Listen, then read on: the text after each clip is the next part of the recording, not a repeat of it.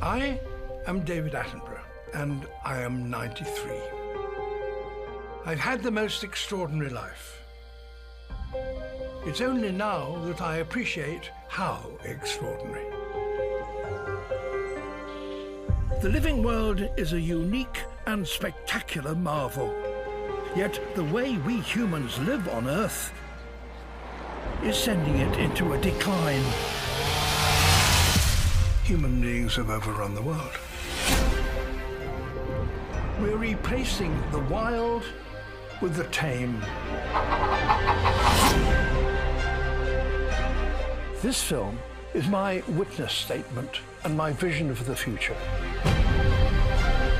The story of how we came to make this our greatest mistake.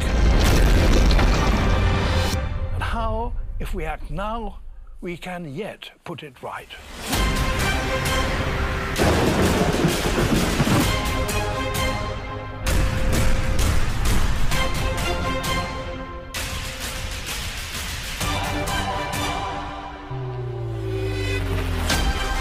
Our planet is headed for disaster.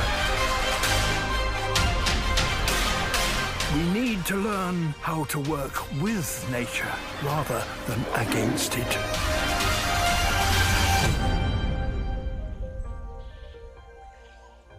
I'm going to tell you how.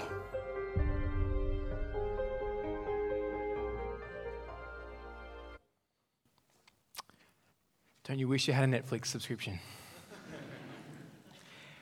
the end of the world as we know it is no longer a question asked by the kind of sci fi films of the world and relegated to just cults and crazies with a sandwich board standing on the corner of the street. Our mainstream media, like Netflix, are bringing front and center the question when will the world end? Carbon emissions, war, uh, the actions of self centered humanity are all players in the pantomime of the end of the world. And while Sir David Attenborough speaks more truth than he knows in that great series that's worth checking out at some point, his plan to stop the end of the world is absolutely futile. It won't work. Please hear me very clearly tonight. I'm not saying that um, we don't care about the effects we as humanity are having on the world around us.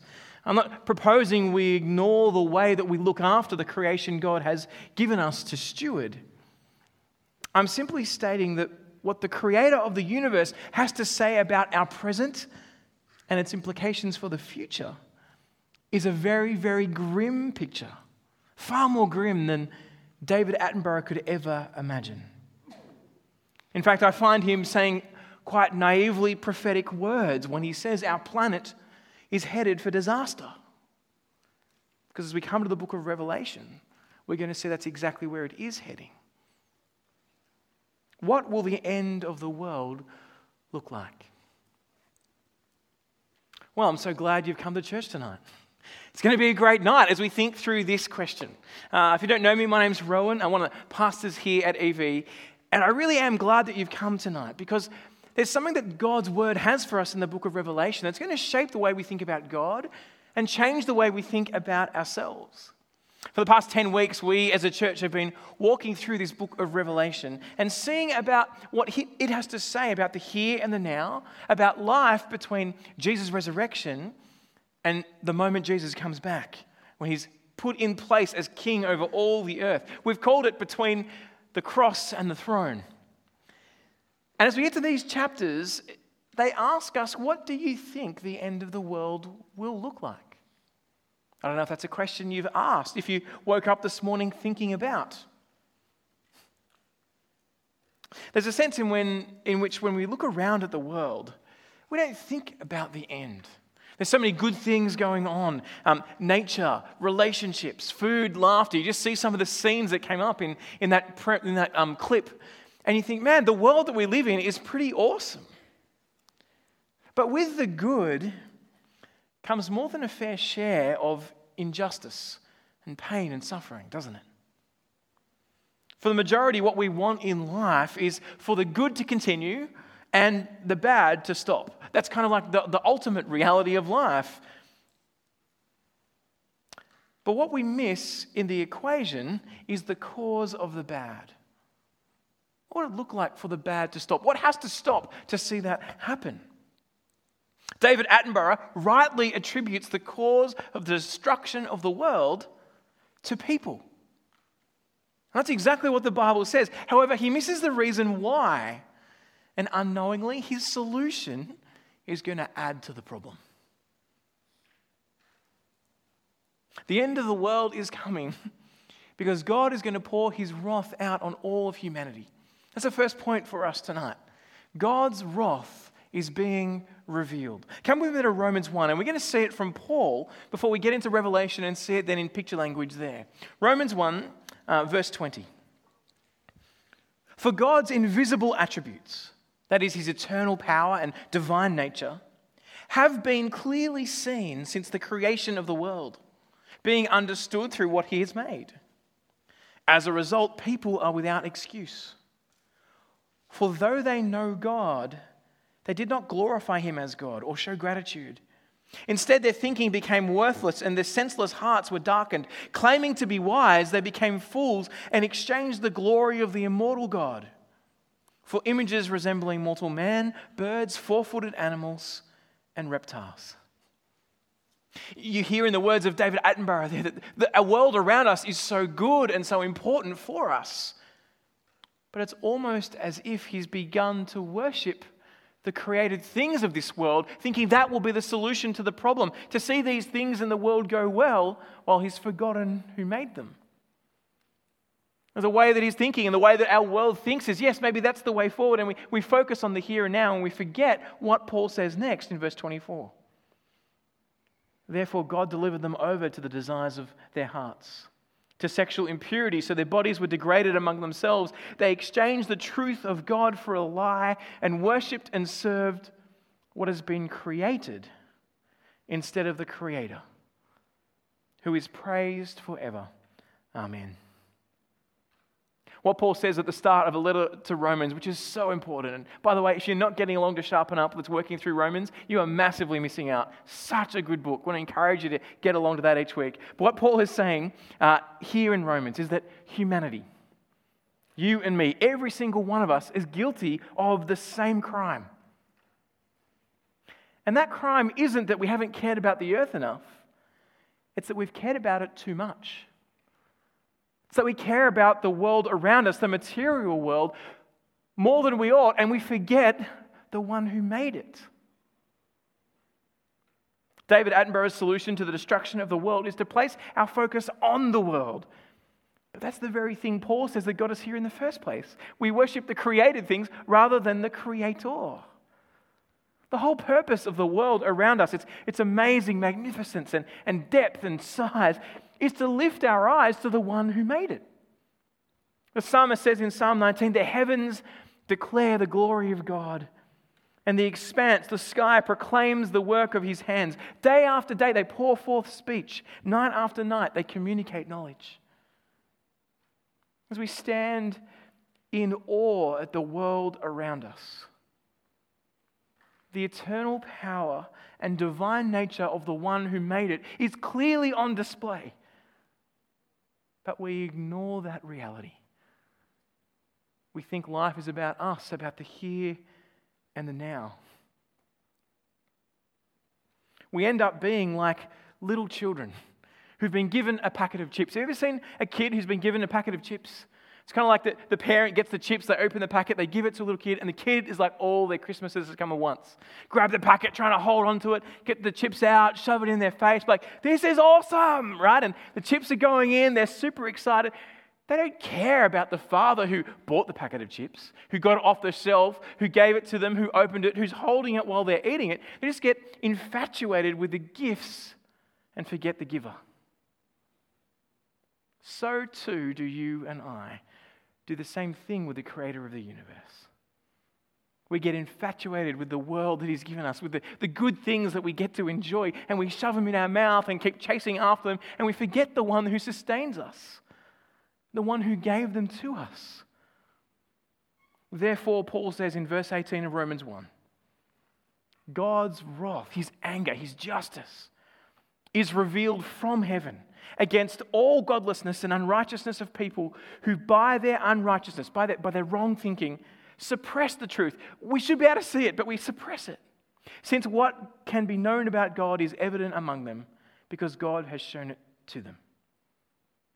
We act like spoilt brat of children, stuffing our faces with the chips of this world's goodness and forget the one who gave it all to us, who sustains it, and who made us.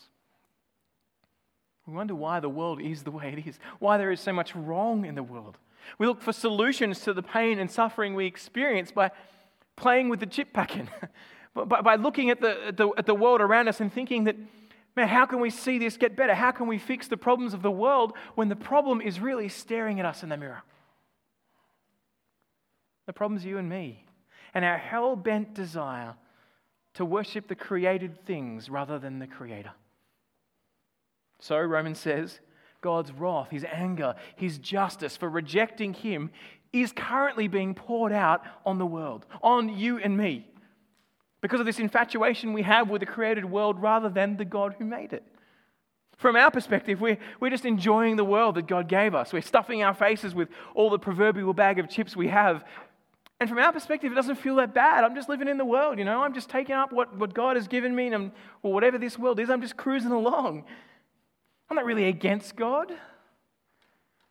Romans tells us we are actively and willfully suppressing the truth, saying this world is about me and my enjoyment and happiness. And we're ignoring the one who sustains your heartbeat and allows you and me to take our very next breath. Here's the thing living like this is not good. It's not good for us, but it's incredibly offensive to the God who made us. And my hunch is we don't see how offensive it actually is. What we read about here in Romans, and even more clearly in Revelation 15 and 16, is that God will not let the world go on like this forever. Ever since Adam and Eve stepped onto the world stage and they made that choice to listen to the words of a serpent rather than the word of God, the world has been cursed. Genesis 3 says, uh, God says to Adam, Cursed is the ground now because of you. Because you rejected me and you chose to be a little pretend God and determine what was right and wrong for yourself, you can no longer have access to the tree of life. And Adam and Eve are removed from the Garden of Eden, removed from God's presence, and the ground is cursed because of them. We have been living in a world that's cursed since Genesis 3. God's wrath, his anger for rejecting him, has been trickling out from that moment on, giving us time to recognize that we need help, that the world isn't, supposed to, isn't as it is supposed to be, that we are not as we are supposed to be. And God has been patient throughout generation upon generation upon generation, waiting for people to recognize His goodness, waiting for people to come to Him. That's why there's so much evil and suffering in the world, is because God hasn't stepped in and said, Enough.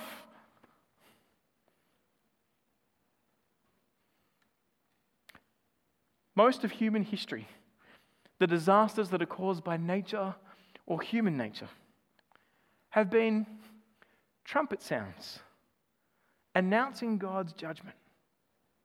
They've been a call to wake up to the reality that God and God alone is to be worshipped. And the book of Revelation has been painting that reality in picture language. Here's a picture of what the book of Revelation structure looks like so far. We started out in, in the very beginning, in chapters 1 to 3, with the letters to the seven churches and a phone number you can text for questions if you want to do that later. Shameless plug. We'd love to answer them.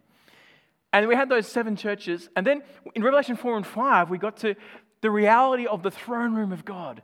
And we saw that on that throne was this, or next to the throne was this slaughtered lamb who walked in and everyone fell down and worshipped him. And that that was Jesus because of his death and resurrection, that he was to be worshipped. And then we saw the plans and purposes of God in this scroll. And we had a number of, of kind of cycles where we saw these seven seals and seven trumpets, followed by unnumbered signs or seven signs, if you, there's people disagree on that, but anyway. And then this week we get to the seven bowls. What we see in all these sections of Revelation is God recognizing, showing us that God is pouring out his judgment. The seven seals talked about kind of world unrest, political powers, wrong and evil in the world that people were doing, and, and God was judging them, recognizing that the, the, the situation that we were in. And then we saw a hint that there would be some sort of final judgment, but we didn't hear much of it. And then we got to the seven trumpets, and we saw the same thing again, but intensified. The seven trumpets spoke of the destruction of the world, that the wrath of God being poured out, but only partially. Do you remember? On one third of the earth it was poured out. One third of everything, God's trumpeted his judgment on the world. And that was talking about the reality of the age that we live in now, between when Jesus has risen and when he's coming back. Kind of like tides that are coming in and rising with each wave, so God's judgment has been working throughout human history, sometimes more, sometimes pulling back, but the tide has always been rising. And in each of these cycles, we see they're followed by something else. You get the seven seals, they're then followed by then there's seven trumpets, then there's these signs, and then we get to the seven bowls. But you know what? After the seven bowls, there is no more. There's no more. And what we see with the seven bowls is they're very similar to the seven trumpets. In fact, the first four bowls talk about God's judgment on the physical world. It talks about the, the earth and the sea, the inland rivers and the sun in that order just like the first four trumpets did, in that same order. This is not some chronological picture of what's happening in history. You can't read Revelation and go, oh, I'm going to line these all up in order. They talk about the same events happening, but in increasing veracity. And then what we see with these last seven bowls, the ones that we just had read for us tonight, is that there is something very similar but something different on view. It's the wrath of God that's coming, but this time, in the seven bowls, the destruction is total. Total. It's no longer a third, it's all the people that are affected, all the life in the sea, all the rivers and the springs. What's on view in these seven bowls tonight is the high tide mark of God's judgment on the world.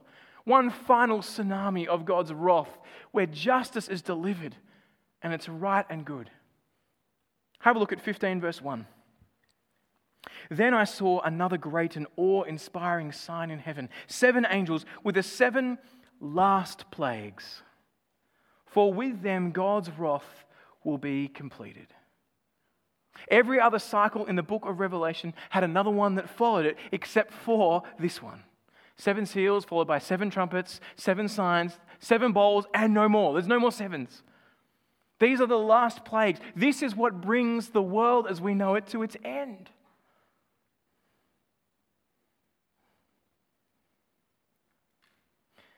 we tend to think that the world around us is just going to keep on spinning. Not many of us, I mean, how many of us woke up this morning thinking, oh, I wonder if this is the last day? I didn't, and I was preaching on this. We just think that the world is going to go on because it has beforehand. It'll keep doing it. We're like Dory in Finding Nemo. We think it'll just keep spinning, just keep spinning. See what I did there? Swimming, spinning. Anyway, that's what we think because it always has worked that way. And why would it be any different?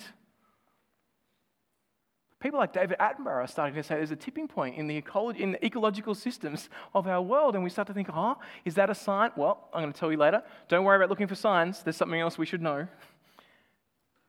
But here God's word says there is going to be an end, and there's nothing we can do about changing its timing or, or, or putting it off or stopping it from happening because there's actually something good about that end. There's something right and just. That's the second point we're looking at tonight. God's judgment is just. We need to be clear here that what causes the end of the world is not our actions, as David Attenborough would have us believe, but it's God's right and just response to our actions. What causes the end of the world is not our actions, but God's right and just response to them.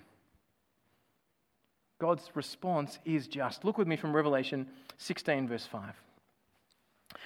I heard the angel of the waters say, You are just, the Holy One who is and who was, because you have passed judgment on these things, because they poured out the blood of the saints and the prophets you have given them blood to drink. They deserve it. We start seeing the judgments poured out on, on these people, it's those that have killed those that are following Jesus, that have said that Jesus is the true and living God and He is the King. And there's a sense, a rightness to the justice of God. That those who have spilt the blood of, of God's people, of those that God brought to Himself, of those that were loving the world by saying, hey, there's a God. He loves you. Come and trust Him before it's too late. So their blood will be spilt. They deserve it. At the end of time, after God has judged the world and the horrible things that we see in this chapter are realized, people will celebrate.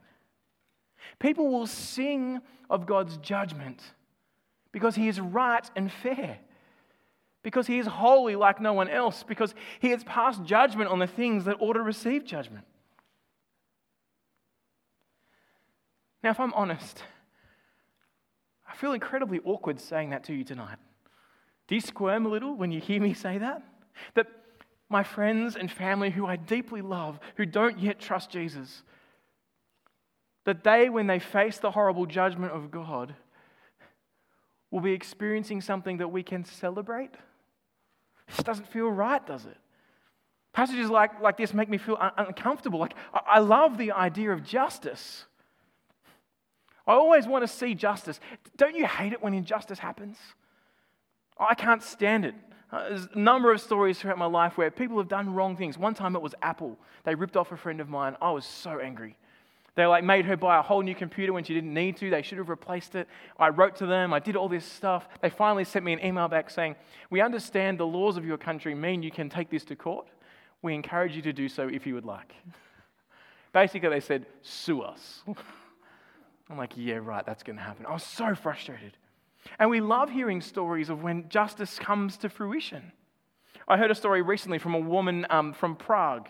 Um, in 1972, she found out that her husband had been consistently unfaithful to her and that her seemingly happy marriage was actually a lie. She was so overcome with grief, and this is a true story, that she decided she wanted to end her life and ran and jumped out the third story window of the apartment she was living in. Surprisingly, her fall was broken by a pedestrian walking by. She lived but the pedestrian died. And my hunch is that you feel sorry for this pedestrian. This is a true story, right? Until you hear that by some freak twist of justice, it was the husband that she landed on. right? And there's this sense where we go sucked in. You deserve someone to fall from the sky and crush you when you do that to your wife. And we kind of stand, maybe a little bit feeling like, oh, that's a bit awkward. There's a sense where we're like, hey, you kind of got what was coming to you. See, we love those stories when justice is delivered. But the problem is, for the majority of us, we, we recognize that the mannequin should be dropped on us not someone else. We're happy to see justice on others, but we recognize that if it were to come down to it, when it comes to God, we deserve his judgment too. I mean, imagine for a moment if you wanted to see true justice. Imagine that um, the police force in New Zealand was able to catalogue all the satellite imagery uh, from the last 10 years. And they had all the accounts of every time every car in New Zealand was traveling, where it was traveling to, how fast it was going. And then they looked and they found every time you broke the speed limit. And they sent you a bill. Who likes justice now? Not me. well, I only do the speed limit when there's a police car coming or there's a camera there, right? That's, that's the general way that people operate. But that would be just. We hate the idea of justice when it's focused on us.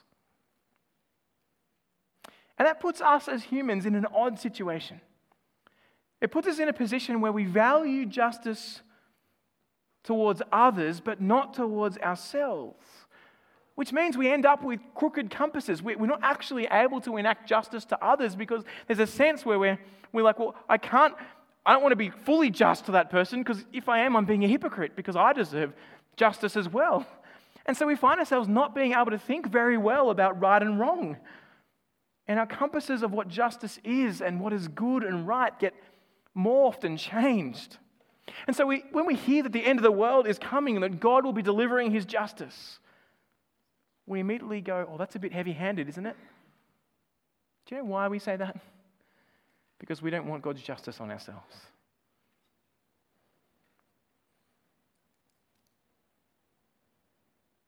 What Revelation 15 and 16 shows us clearly is that God's justice is fair. It is fair. The second thing it shows us is that, well, the third thing is that it is final as well. That's the next point. God's judgment is final. There are no second chances. In fact, Revelation tells us that even when this judgment of God is being poured out, that you'd think we'd wake up to the reality of what's going on, we don't want a second chance. We reject it. Have a look at Revelation 16, verse 9. It says this, and people were scorched by the intense heat of the sun as part of this judgment, the whole world, right? So, what did they do? They turned to God and said, We are so sorry for what we've done and repented. No, they blasphemed the name of God. They said, God, you suck. The one who has power over the plagues. They knew he was in control and they didn't turn to him. They did not repent and give him glory. So often we think we'll make that deathbed confession that when things get really tough, then's when we'll call out to God and go, God, save me. what Revelation shows us is as the judgment of God comes out, it just makes us harsher and harder. Left to our own desires, we are so hell bent on serving the created things rather than the Creator that even in the final judgment, we won't come to our senses.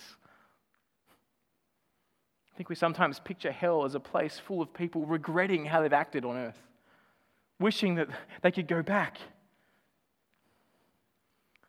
But hell is a place full of people who still think they know better than God, that do not repent and will not turn to Him because they are convinced they are the center of the world. That is what you and I are naturally like. But by God's grace and His work in our lives, that would be you and me as well. I think the temptation comes to us to think, you know what, God, I think you're just a little bit heavy handed. When we do that, we think that we are more just than God. If we think, oh, that justice of yours is too strong, it's a little unfair, I don't know if it's right, if we feel ourselves saying, oh, I'm not sure I can praise God for his justice, then we think we're better than God. We're putting ourselves, well, we're making God in our image, saying, ah, I'm going to make him a little bit better. I'll do some good PR work for him. Let me assure you, friends Hell is a place full of people who think they are more just than God, but who fail to see the depths of their rebellion and the rightness of his wrath. Let's not let uh, that be us tonight. I'm not saying we shouldn't be affected by the somber reality of what judgment brings, of the fact that we deserve death and judgment and hell. God does not delight in the death of a sinner. But the next point in your outline God's judgment is worthy of our praise. God's judgment is worthy of our praise. Look with me, Revelation 16, verse 13. Then I saw three unclean spirits, like frogs, coming from the dragon's mouth, from the beast's mouth, and from the mouth of the false prophet.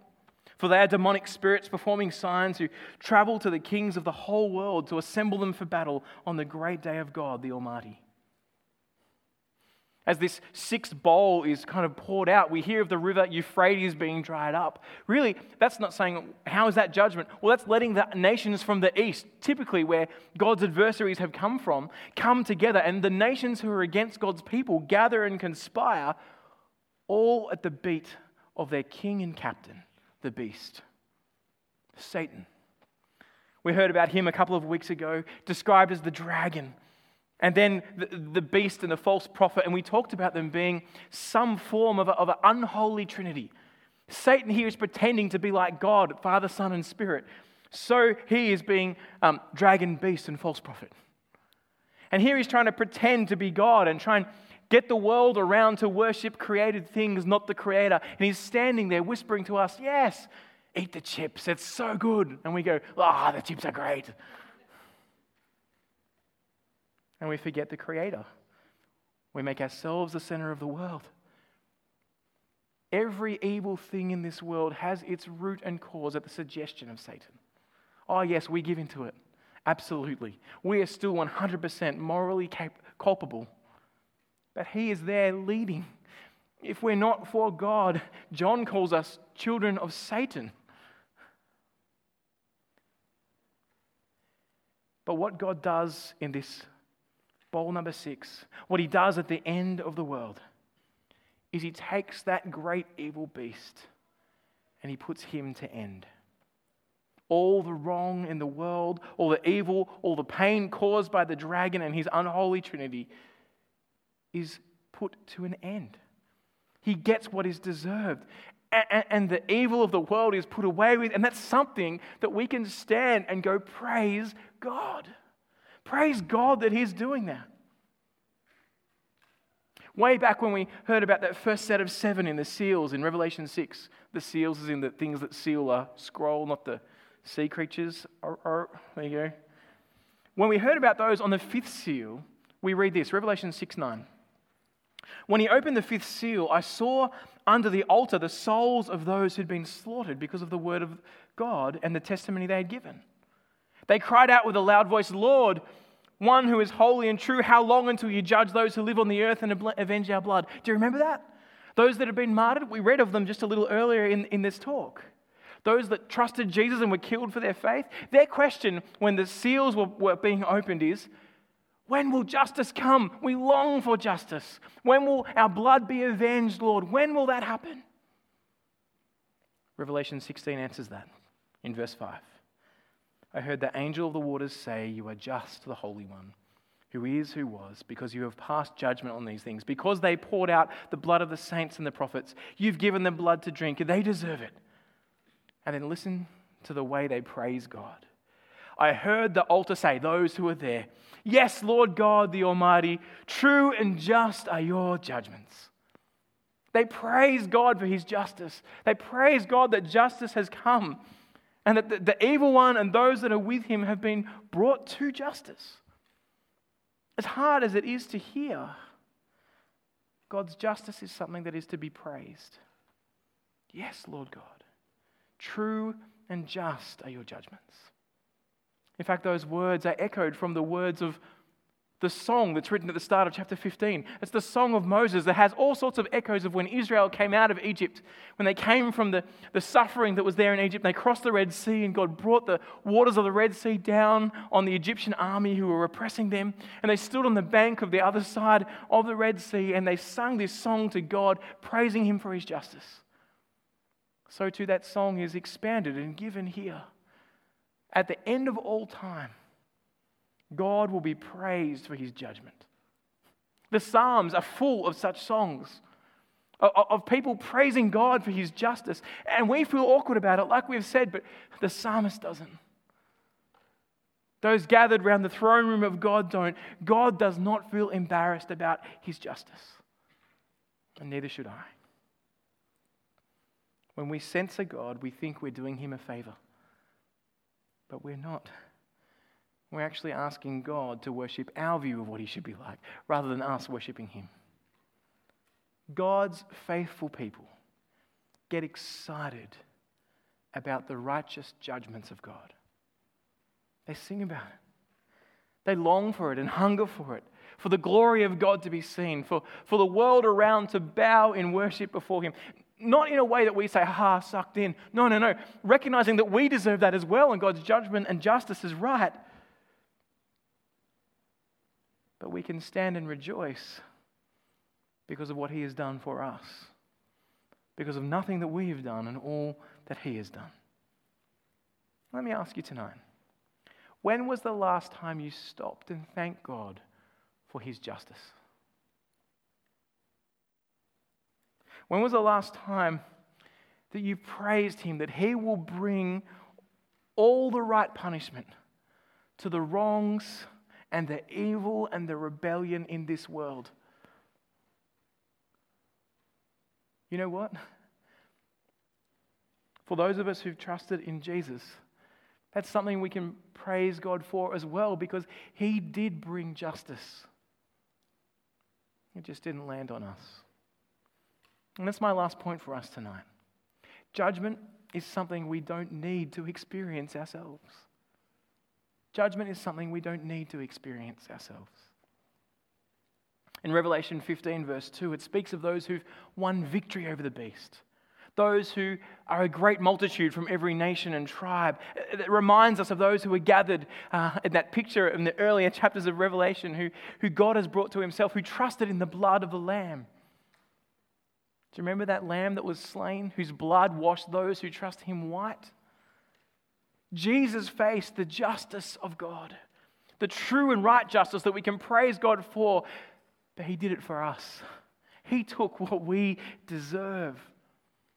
And when you recognize how true and right and good and, and strong and massive is the judgment of God, oh, then it makes you be amazed so much more, doesn't it? That Jesus did that for you and for me. The only sane response when we recognize what we deserve and then what Jesus has done for us is to run into his open arms and say thank you.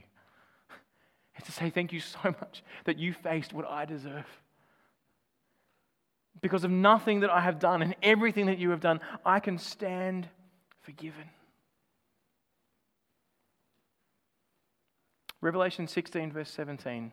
John tells us the seventh bowl was poured out in the air. And a loud voice came from the temple of the throne saying, It is done. What happens, and we're going to see this in more detail, is that Satan is finally defeated. And the way God does it is simply by a couple of words it is done. The great battle at the end, it's called Armageddon. You're like, ooh, there's Armageddon. Here it is in the Bible. What's it about? Maybe you can ask questions. I'll talk about something in a sec. But the way that great battle finishes is just with these simple words it is done. Megiddo was a place in Israel where lots of battles were fought. And Armageddon is just using that word as, as a place where the battles have been fought. It's kind of saying it's not actually going to be here, this final battle between Satan's kind of cronies and God's. It's just saying Armageddon is the place of the final battle. It's the moment God says, literally, I'm putting an end to it all. And what does he say? It is done. As Jesus declared those very same words on a cross and then breathed his last, the wrath of God was poured out on him. It is finished, he said. And for those that have trusted in him, God will say once more, It is finished. At that final judgment, when we ought to come before God, we know if we're trusting in Jesus that he has paid the penalty for us. For those that do not trust in Jesus, they will hear the words, It is done and, ex- and experience the full wrath and justice and judgment finally and fully of the creator of the universe. The key to recognize here is that that story of experiencing the wrath of God ourselves doesn't have to be your story. We're told about this reality, not so we can watch for signs of the times, so that you know, when they're coming close, we think, oh, the end of the world might be coming soon. Then we can flip and put in our best behavior because Santa Claus is coming to town. No, we're told that so we can be ready. Jesus tells us to be ready because that day will come like a thief in the night. When I was in my early teens, um, We'd been uh, looking after our neighbour's house and they'd gone away on holidays. And I woke up in the middle of the night hearing these really loud bangs. Dad kind of went out to look. Then I heard sirens. Uh, they were a little bit down the road.